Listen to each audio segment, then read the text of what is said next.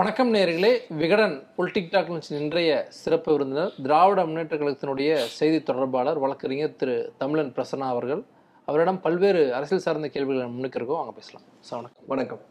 செந்தில் பாலாஜி அவர்களுடைய கைதை தொடர்ந்து திமுகவினர் வந்து ரொம்ப பயத்தில் இருக்காங்க மேல்மட்ட தலைவர்கள் அப்படின்ட்டு. எடப்பாடி அவர்கள் ஒரு பக்கம் சொல்றாரு அண்ணாமலை அவர்கள் ஒரு பக்கம் சொல்றாரு. உண்மையிலுமே பயமா தான் இருக்கீங்களா திமுககாரங்க இந்த சொல்றதுக்கு இந்த பயப்படுறோம் அப்படின்னு சொல்றதுக்கு அண்ணாமலைக்கோ பழனிசாமிக்கோ துளி அளவும் தகுதி கிடையாது. அண்ணாமலைக்கு முதல்ல பொது தளத்தில் எங்களை சந்திக்கிறதுக்கு தைரியம் இருக்கான்னு அண்ணாமலைக்கு நான் சவால் விடுறேன். நீங்க ஒண்ணுமில்ல. அவருடைய சொந்த தொகுதி அரவக்குறிச்சியில பள்ளப்பட்டியில பஸ் ஸ்டாண்ட்ல தனியா நிக்கிறதுக்கு அவருக்கு தைரியமான்னு கேளுங்க. இங்க யாரோட யார் பேசுறது அப்படிங்கறது விஷயம் இருக்கு. இவங்க என்னமோ புனிதர் போலவும் யாரு எடப்பாடி பழனிசாமி அண்ணாமலையும் வானத்திலிருந்து உதித்த புனிதர்கள் போல மூச்சுக்கு முன்னூறு தடவை மைக் இருக்குன்னு வாந்தி எடுத்துக்கிட்டு இருக்காங்க. நீங்க அண்ணாமலை போல ஒரு அரைவேக்காட்டு அரசியல் தலைவரை நான் இதுவரைக்கும் பார்த்ததே இல்லை. அரசியல்னா என்ன அனுபவம்னா என்ன மக்கள் தொடர்புனா என்ன இது எதுவுமே இல்லாம வாய்க்கு வந்ததையெல்லாம் உளறி கொட்டி விட்டு அந்த நெகட்டிவ் பாலிடிக்ஸ்ல நெகட்டிவ் லைட்ஸ்ல ஒரு ஆள் வந்து தன்னால் இருக்கையை தக்க வைத்துக் கொள்ள முடியும் என்று நினைத்தால் அது முட்டாள்தனமான முடிவாகத்தான் இருக்கும். அப்படிப்பட்ட ஒரு அரசியல் தலைவராகத்தான் அண்ணாமலையை பார்க்கிறேன். இல்லை இத்தனை ஆண்டு கால திராவிட இயக்கத்தை எதிர்த்து இரண்டு ஆண்டுகளுக்குள்ளதான் வந்து அவர் அரசியலுக்கு வந்து நாட்கள் இருக்கும். தொடர்ச்சியா வந்து உங்களுக்கான ஒரு கவுண்டர்ஸ் கொடுத்துட்டே இருக்காரு. நீங்க எதிர்த்து அவர் அவரை தான் வந்து ஒரு பாயிண்டா வச்சு பேசுறீங்க எல்லாரும். நாங்க பாயிண்டா பேசுறதே இல்லைங்க. நீங்க கேள்வி கேக்குறீங்க அதுக்கு பதில் சொல்றோம். சூரியன் இருக்கு. நாய் கொலைக்குது. சூரியனுக்கு ஒலிக்குமா நாய்க்கு ஒலிக்குமா? இது ஒரு உதாரணம் தான். அண்ணாமலையை நான் அந்த இடத்துக்கு கொண்டு போக விரும்பல.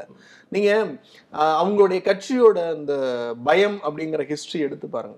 அவங்க முதல்ல வந்து அவங்க இந்த கட்சியினுடைய அரசியல் குருமார்களே பயந்து காலில் விழுந்து மன்னிப்பு கேட்டு தொடங்கப்பட்ட இயக்கம் தான் பாஜக எங்களுக்கு அப்படி கிடையாது.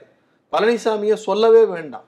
வாழ்நாள் முழுக்க ஜெயலலிதாவினுடைய காலில் விழுந்து டயரை நக்கி பிழைத்து பதவியை வாங்கி சோ துரோகத்தின் அடிப்படையில் விளைந்தவர் தான் பழனிசாமி. செந்தில் பாலாஜி கிட்ட முப்பதாயிரம் கோடி இருக்கு. அது வந்து வெளியே வந்துடக்கூடாது உண்மை வந்து அவர் சொல்லிடக்கூடாது அதனால எல்லாருமே போய் ஓடோடி பாக்குறீங்க அப்படிங்கிறாரு. இதை சொல்றதுக்கு பழனிசாமிக்கு என்ன தார்மீக பொறுப்பு இருக்குன்னு நான் கேக்குறேங்க. ஜெயலலிதான்னு அவங்க தலைவர் சொல்றாங்கல்ல அந்த அம்மையார் ஜெயலலிதா வந்து இந்த நாட்டுக்கு சுதந்திர போராட்டத்திற்காக போராடி ஜெயிலுக்கு போகலை. இந்த மக்கள் கொடுத்த அதிகாரத்தை பயன்படுத்தி மக்களின் மூளையில் இருக்கிற ரத்தத்தை உறிஞ்சி மக்களினுடைய அதிகாரத்தையும் தவறாக பயன்படுத்தி தான் தன் சகாக்களை வைத்து ஜனநாயக பூர்வமாக கொள்ளையடித்த ஒரு கொள்ளை குற்றவாளி ஜெயலலிதா அப்படின்னு தீர்ப்பு இருக்குங்க. ஆக ஊழல் கொள்ளைக்கு பெயர் போன ஜெயலலிதாவை தலைவியாக கொண்டு தன்னுடைய ஆட்சி காலத்தில் தன் சம்பந்திகளுக்கு மட்டுமே குவாரிகளையோ அல்லது டெண்டர்களையோ கொடுத்து நாற்பது சதவீத கமிஷன் பெற்ற கட்ட பஞ்சாயத்து கமிஷன் பழனிசாமின்னு பேர் வாங்கியிருக்கிறவருக்கு இதெல்லாம் சாதாரணம். நாங்க ரொம்ப தெளிவா சொல்றோம். எங்க அமைச்சரோ அல்லது ஜெயலலிதா போல ஓடி ஒளியல. இருபது வருஷம் நாங்க யாரும் வாய்தா வாங்கல. நீங்க இங்க இருக்கிற தலைவர்கள் எல்லாரும் எப்படி வாய்தா வாங்கினாங்கன்னு தெரியும். செந்தில் பாலாஜி ரொம்ப தெளிவா சொல்றார். ஏன் மடியில கனம் இல்ல வழியில பயம் இல்ல உள்ள ரைடு நடக்குது வாக்கிங் போயிட்டு வீட்டுக்கு வரார். சந்திக்கிறார். எல்லா ஆக்கப்பூர்வமான ஒத்துழைப்பையும் கொடுப்பதற்கு நான் தயாராக இருக்கிறேன். ஈடி வந்து ஒத்துழைப்பு அவர் கொடுக்கல அப்படின்னு தான் அவங்க அப்படிதான். சொல்லுவாங்க. இந்த இடிய ஃபாய்ஸ்ட் கேஸ் தான் சொல்றேன். இது பொய் புகாரின் அடிப்படையில் தொடுக்கப்பட்டிருக்கிற ஒரு பொய் வழக்கு அப்படின்னு தான் நான் சொல்றேன் எப்படி உச்சநீதிமன்றம் மே பதினாறாம் தேதி தீர்ப்பு கொடுக்குறாங்க? இந்த வழக்கு வந்து அறுபது நாட்குள்ள விசாரிச்சு முடிங்க அப்படின்ட்டு. அது எப்படி நீங்க பொய் புகார் ரொம்ப தெளிவா அந்த ஜட்ஜ்மெண்ட் சொல்லுது. நீங்க ஒரு ஒரு வழக்கை விசாரி என்று சொல்லுவது என்பது வேறு.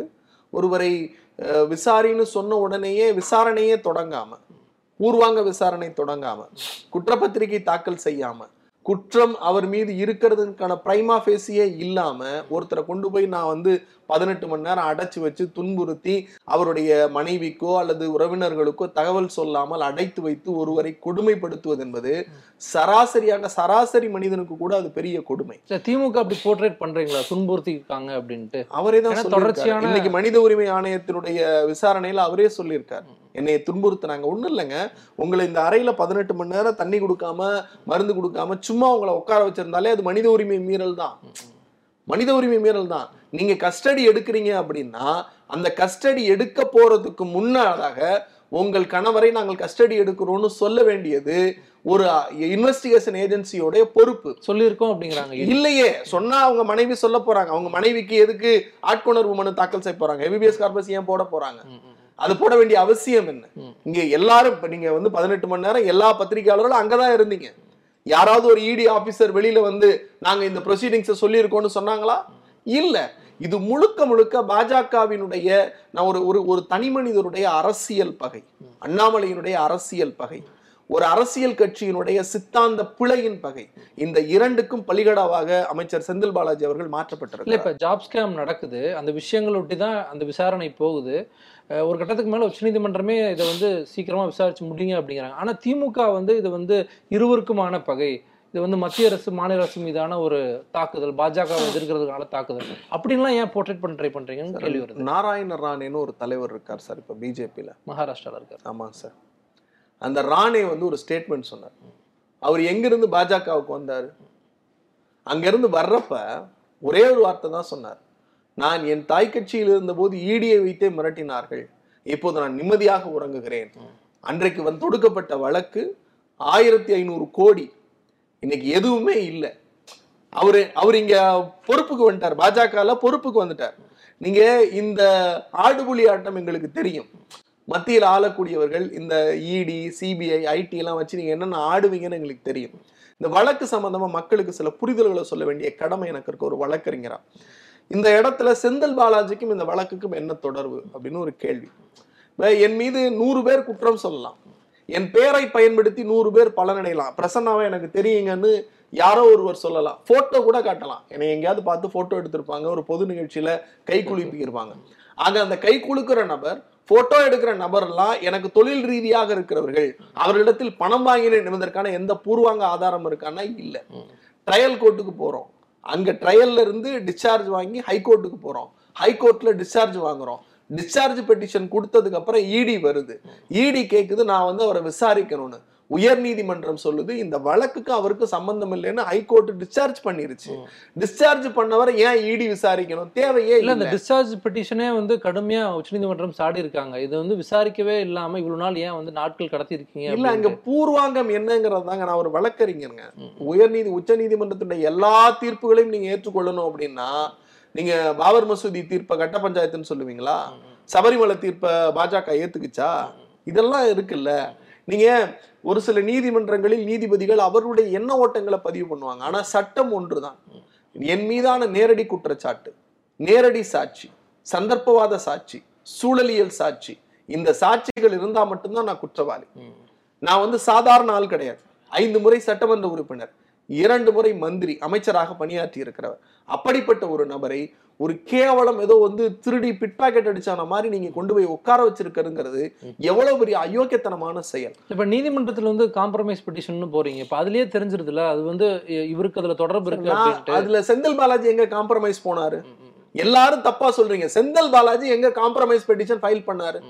செந்தில் பாலாஜி அந்த வழக்குல காம்ப்ரமைஸ் பெட்டிஷன் ஃபைல் பண்ணவே இல்ல. இந்த வழக்கை தொடர்ந்தவரும் வேறொரு எந்த நபர் அமைச்சர் பெயரை சொல்லி பணம் பெற்றாரோ அவருக்கு அவருக்கும் தான் சமாதானம் காம்ப்ரமைஸ் பெட்டிஷன் வருதே தவிர அந்த அமைச்சர் செந்தில் பாலாஜி எந்த இடத்துலயும் காம்ப்ரமைஸ் பெட்டிஷன் ஃபைல் பண்ணல. ஏன்னா முட்டாளாங்க. இது ஒரு சாதாரண முட்டாளுக்கு கூட தெரியும். ஒரு அமைச்சர் பொறுப்பில் இருந்து கொண்டு ஒரு பப்ளிக் எக்ஸக்கர்ல பப்ளிக்ல இருக்கக்கூடிய அந்த அதிகாரத்தின் கீழ் வரக்கூடியவர் நான் காம்ப்ரமைஸ் பண்ணிக்கிறேன். எந்த முட்டாள் செய்வான்? அதை செய்யக்கூடிய ஆளும் நாங்கள் இல்லை. அப்படி செய்யவும் இல்லை.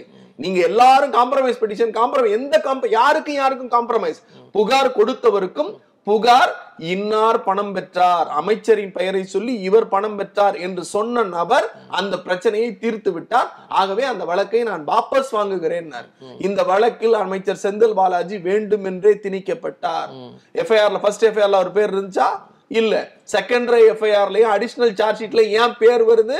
ஆட்சியில் அதிகாரம் இருக்கிறது. கொங்கு மண்டலத்துல காயடிக்கிறார்.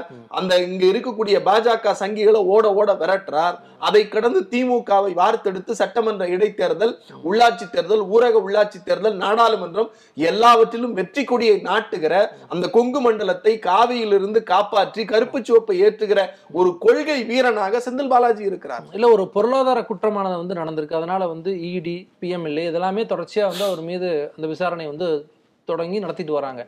அப்படிங்கிற பார்வையில தான் முன்வைக்கிறாங்க. நான் அதைத்தான் திரும்பவும் சொல்றேன். நான் இப்ப சொன்னேன் இல்லையா அந்த கோர்லெட் கொங்கு மண்டலம் காவி அங்கதான் ஸ்ட்ராங்கா இருக்கு. அப்படின்னு சொன்ன இடத்த ஒரு ஆள் ஒட்டைக்கிறாரு அப்படின்னா அப்ப அந்த ஆதிக்க சக்திகளுக்கு கோவம் வருமா? வராது.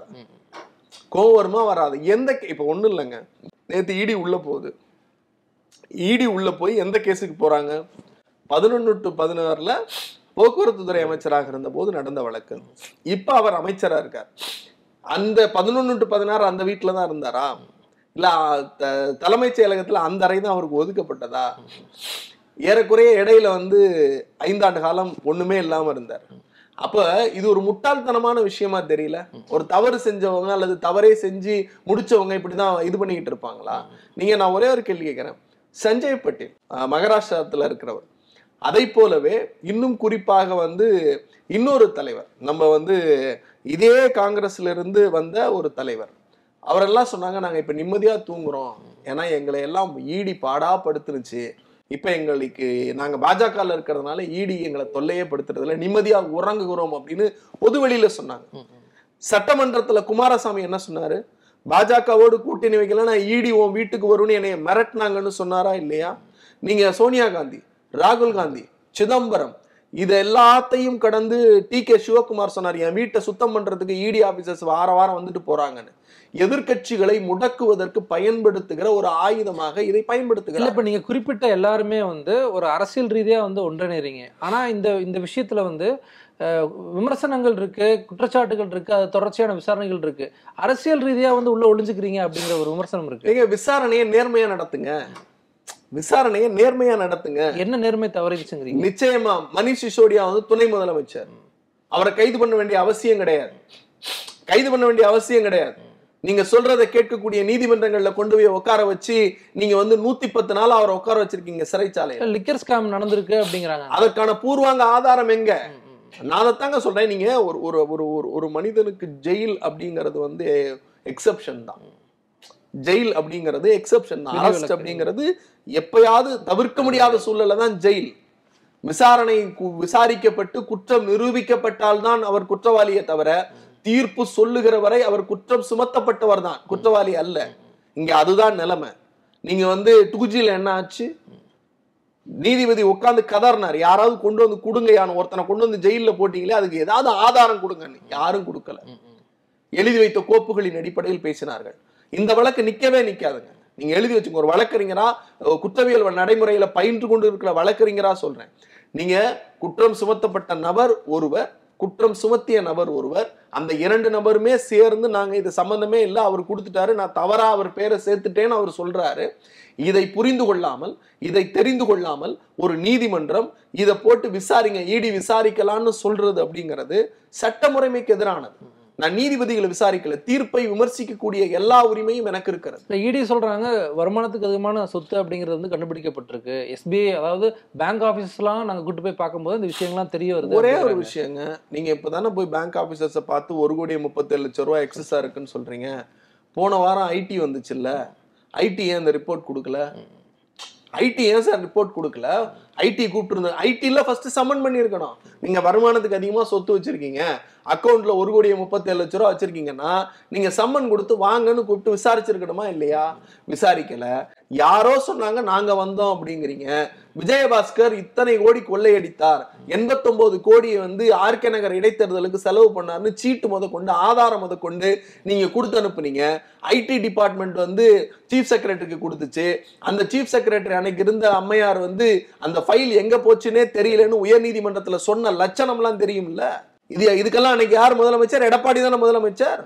இவங்க இதெல்லாம் பேசலாமா? நீங்க நான் தான் சொல்றேன் சார். நீங்க ஒரு பட்டியல் எடுங்க. நான் சொன்ன சோனியா காந்தி ராகுல் காந்தி அதே போல ப சிதம்பரம் டி கே சிவகுமார் அதே போல நம்முடைய உத்தவ் தாக்கரே அதற்கு கீழே வந்தால் மம்தா அதற்கு கீழே வந்தால் இன்னும் குறிப்பாக இருக்கக்கூடிய இங்கே கேரளாவில் இருக்கக்கூடிய தலைவர்கள் தமிழ்நாட்டில் இருக்கக்கூடிய ஏன்னா எங்க முதலமைச்சர் எலெக்ஷனுக்கு முன்னாடி முதலமைச்சருடைய உறவினர்கள் வீட்டிலலாம் போய் உட்காரலையா? இது எல்லாம் திட்டமிட்டு பழிவாங்குகிற செயல். ஆனால் அதே பிஜேபியில் இருக்கக்கூடிய தலைவர்கள் எடியூரப்பா மேல போட்ட இடி கேஸ் எல்லாம் என்ன சார் ஆச்சு? எடியூரப்பா மேல போட்ட இடி கேஸ் என்ன ஆச்சு? பெல்லாரி சகோதரர்கள் இருக்காங்கல்ல அவங்க மேல போட்ட இடி கேஸ் எல்லாம் என்ன ஆச்சு? ஏன் அமித்ஷாவினுடைய நீதிபதி லோயா மரணம் எங்க போச்சு? இப்படி தொடர்ந்து பட்டியலிட முடியும். வியாபம் ஊழல் சாரதா ஊழல் இதெல்லாத்தையும் எடுங்க. ரஃபேல் ஊழலை ஏன் விவாதிக்க மாட்டேங்கிறாரு? இது எல்லாம் இருக்கட்டும். நாங்க வந்து வழக்கையோ அல்லது உங்களையோ பார்த்து பயப்படல. நேர்மையா நடத்துங்க. சந்திக்கிறதுக்கு தயாரா இருக்கிறோம். இல்ல பாஜகவுக்கு எதிர்க்கட்சி வரிசையில் இருக்கக்கூடிய திமுக எல்லா எல்லா எதிர்க்கட்சிகளும் வந்து இந்த மாதிரி வழக்குகள் வரும்போது எதிர்க்கட்சி மீதான ஒரு தாக்குதல் அப்படின்னு சொல்லி எஸ்கேப் ஆக தான் ட்ரை பண்றீங்களே தவிர தங்கள் மீது வைக்கப்படக்கூடிய அந்த விமர்சனத்தையும் குற்றச்சாட்டையும் வந்து இல்லைன்னு சொல்லி நிரூபிக்க தவறு நாங்க தான் சொல்லிக்கிட்டே தானே சார் இருக்கோம். நாங்க தான் சொல்றோம். வழக்க சந்திக்க தயாரா இருக்கும் சார். வழக்கு வந்து நீங்க விசாரணை உச்சநீதிமன்றம் ரொம்ப தெளிவா சொன்னது. இது குறித்தான அறிக்கை. இந்த வழக்கு குறித்தான அறிக்கையை ரெண்டு மாசத்துல தாக்கல் பண்ணுங்க. ஓகே தட்ஸ் இட் அதுக்கான விசாரணை போயிட்டு இருக்கு அவ்வளவுதான். விசாரணை என்பது நீங்க ஈடியோட அரெஸ்ட் எப்போ வரும்னா ஒருத்தர் சார்ஜ் ஷீட் ஃபைல் பண்ணி அந்த charge ஷீட்ல he have a prima facie கேஸ்ன்னா தான் வரும். நீங்க இதுல சார்ஜ் ஷீட்டே ஃபைல் பண்ணல. செகண்டரி எஃப்ஐஆர்ல தான் இவர் பேரே வருது. அதுவே முதல்ல நிக்காது. யார் வேணாலும் அரசியல் பகையின் காரணமா பொலிக்கல் பொலிட்டிக்கல் வெண்டக்டால நீங்க சேர்த்துக்கிட்டே இருக்கலாம். ஆனால் அதை நிரூபிப்பதற்கான அபூர்வாங்க ஆதாரம் இருக்குல்ல அது வேணும். அந்த அடிப்படையில் இவர்கள் செயல்படுகிறார்களா அப்படின்னா இல்லை. அமைச்சர் செந்தில் பாலாஜி முதற்கொண்டு இன்றைய முதலமைச்சர் அண்ணன் தலைவர் முத்துவேல் கருணாநிதி ஸ்டாலின் அவர்கள் வரைக்கும் நாங்கள் தெளிவாக சொல்றோம். ஐயா நாங்கள் வழக்கை சந்திப்பதற்கு தயார். ஆனால் வழக்கை நடத்துகிற ஏஜென்சி நேர்மையா நடந்துக்குங்கன்னு சொல்றோம். நான் பட்டியலிட்டவர்களை எல்லாம் நீங்க எப்படி துன்புறுத்திருக்கீங்கிறதுக்கான முன்னுதாரணம் இருக்கு. ஒரு புள்ளி வர சொல்றேங்க. ரெண்டாயிரத்தி பதினாலுல இருந்து இன்னைக்கு ரெண்டாயிரத்தி இருபத்தி மூணு வரைக்கும் தொடுக்கப்பட்ட இடி கேசஸ் பார்த்தீங்கன்னா ஐயாயிரத்தி ரெண்டுங்க. ஐயாயிரத்தி ரெண்டுல ஐயாயிரத்தி ரெண்டுல சார்ஜ் ஷீட் ஃபைல் பண்ணது வெறும் ஆயிரம் கேஸுக்கு கன்விக்ஷன் ரேட் இந்த ஒன்பது வருஷத்துல வெறும் ரெண்டு பர்சன்ட் தான். ரெண்டு பர்சன்ட் தான். ஈடிய வச்சு மிரட்டி நீ என் பக்கம் வரலன்னா உன்னை ரிமாண்ட் பண்ணுவேன்னு சொன்ன பச்சை அயோக்கியத்தனத்தை ஜனநாயகத்தை செங்கோலை வளர்ச்சி தன்னுடைய சுய ஆதிக்கத்திற்காக ஆர்எஸ்எஸ் சனாதன நாக்பூரினுடைய பார்ப்பனிய பனியா கும்பலுக்காக இந்த செங்கோலையும் ஜனநாயகத்தையும் தூக்கி குப்பையில் போட்டு இப்படி எதேச்ச அதிகாரம் கொண்டு இந்த எந்திரத்தை பயன்படுத்துறது மிகப்பெரிய அயோக்கியத்தனம். இதை இன்னைக்கு நாங்க சொல்லல. ரெண்டு மாசத்துக்கு முன்னாடி உச்சநீதிமன்றத்துல தம் இந்தியாவில் இருக்கக்கூடிய பதினாலு எதிர்க்கட்சிகள் போய் சொன்னாங்க. ஐயா இப்படி அயோக்கியத்தனம் நடக்குது. தேர்தலை சந்திக்க மாட்டேங்கிறாங்க. இருக்கிற நீங்க ஒண்ணு இல்லைங்க. நான் நான் தெளிவா சொல்றேங்க. எங்கேயாவது இவங்க மக்களை சந்திச்சு ஓட்டு பெற்று ஆட்சியில் இருக்காங்களா? நாலே நாலு பெரிய மாநிலத்திலையும் ஏழு சிறிய மாநிலத்திலையும் தான் இப்ப ஆட்சியில் இருக்காங்க. ஆனால் பெரிய மாநிலங்கள்ல பெரிய பெரிய தலைவர்கள் இவர்களுக்கு எதிராக சங்கநாதம் பாடுகிற போது அவர்கள் தோற்று போகிறார்கள். அந்த வெறியை நீங்க எங்க வச்சு காட்டுவீங்கன்னா இப்படி ஈடியை வச்சு காட்டுறீங்க. இல்ல இப்ப பாஜக வந்து எப்படி விசாரணை அமைப்புகளை வச்சு எதிர்க்கட்சிகளை துன்புறுத்துதோ அதே மாதிரி திமுக நீங்க அதிமுக அமைச்சர்களை முன்னாள் அமைச்சர்களை பண்றீங்களாங்கிற கேள்வி வந்துருது. நாங்க அப்படி பண்ணணும்னா இந்நேரம் எல்லாரும் உள்ள இருந்திருப்பாங்க. தொடர்ச்சியா ரைடு போனீங்க எல்லாமே பண்ணீங்க. விசாரணை. என்பது வேறு.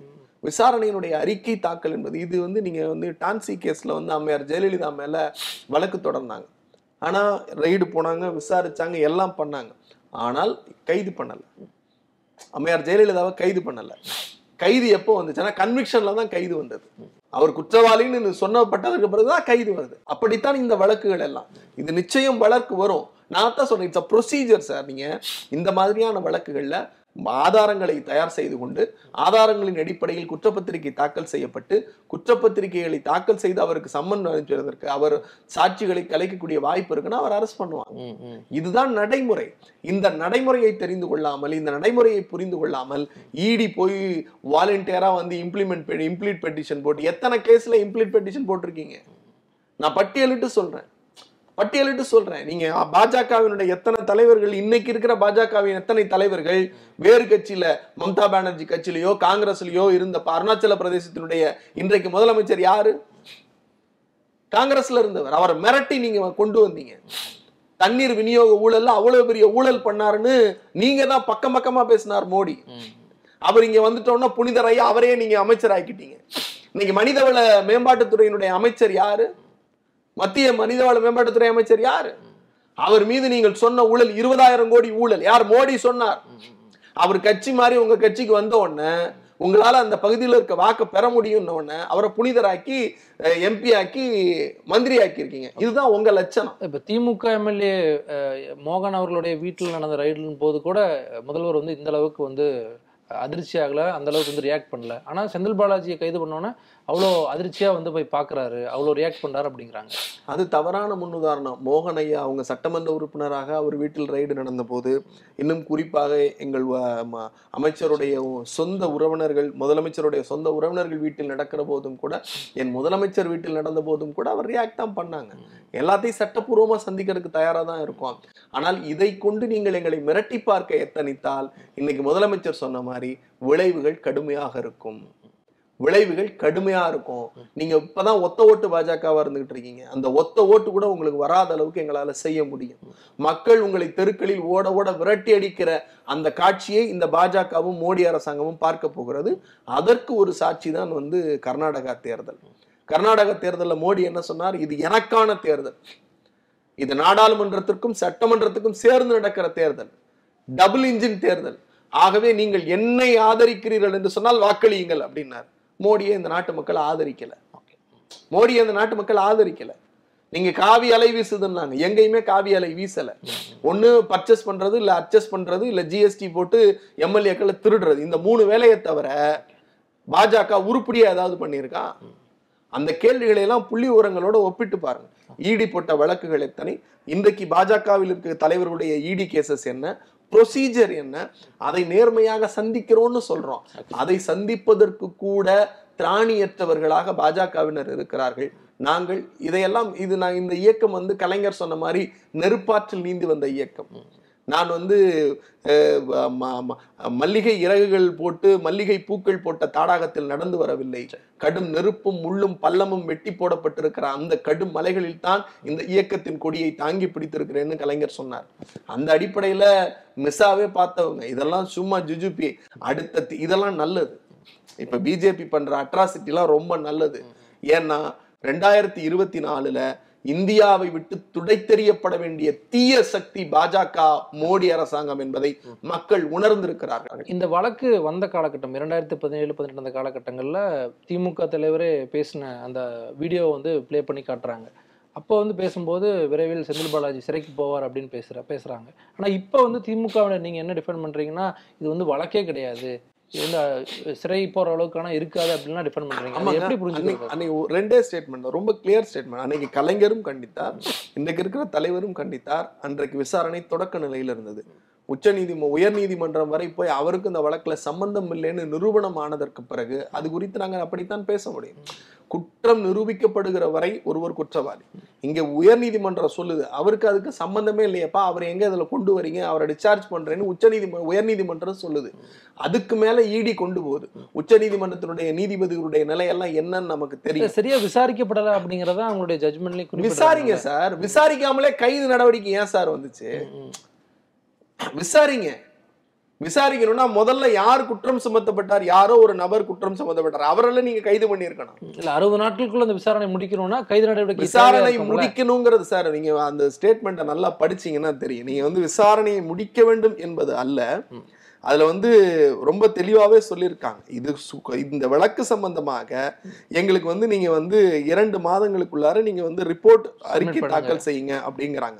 அதுல அவங்க சொல்லியிருக்கிற வார்த்தை மென்ஷன் அதாவது the appeal challenging the order date and so and so the high court relating to extension of time for completion of investigation is dismissed the investigation officer shall proceed further investigation and file a further reports within two months report தான் கேட்டிருக்காங்க உங்களை charge sheet file ரெண்டு மாசத்துக்குள்ளார charge sheet file பண்ண சொல்லல ஃபர்தரா report என்னங்கிறத ரெண்டு மாசத்துல ஃபைல் பண்ணு.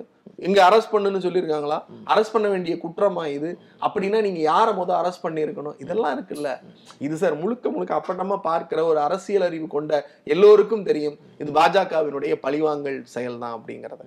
அதை வந்து நீங்க எத்தனை முறை மாத்தி மாத்தி கேட்டாலும் இதுதான் பதில்.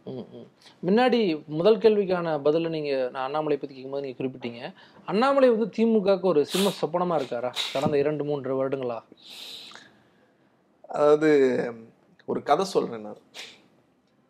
ஒரு கழுதையும் ஒரு புளியும் பேசிட்டாங்களாம் கழுதை சொன்னுச்சான் க்ரீன் இஸ் ப்ளூ அப்படின்னுச்சான் புளி சொன்னுச்சான் இல்லை அது பச்சை அப்படின்னுச்சான் கழுதை திரும்பவும் ஆர்கியூ பண்ணுச்சான் அது நீலம் புல்லெல்லாம் நீளம் அப்படின்னுச்சான் புளி சொன்னுச்சான் இல்லை அது வந்து பச்சை.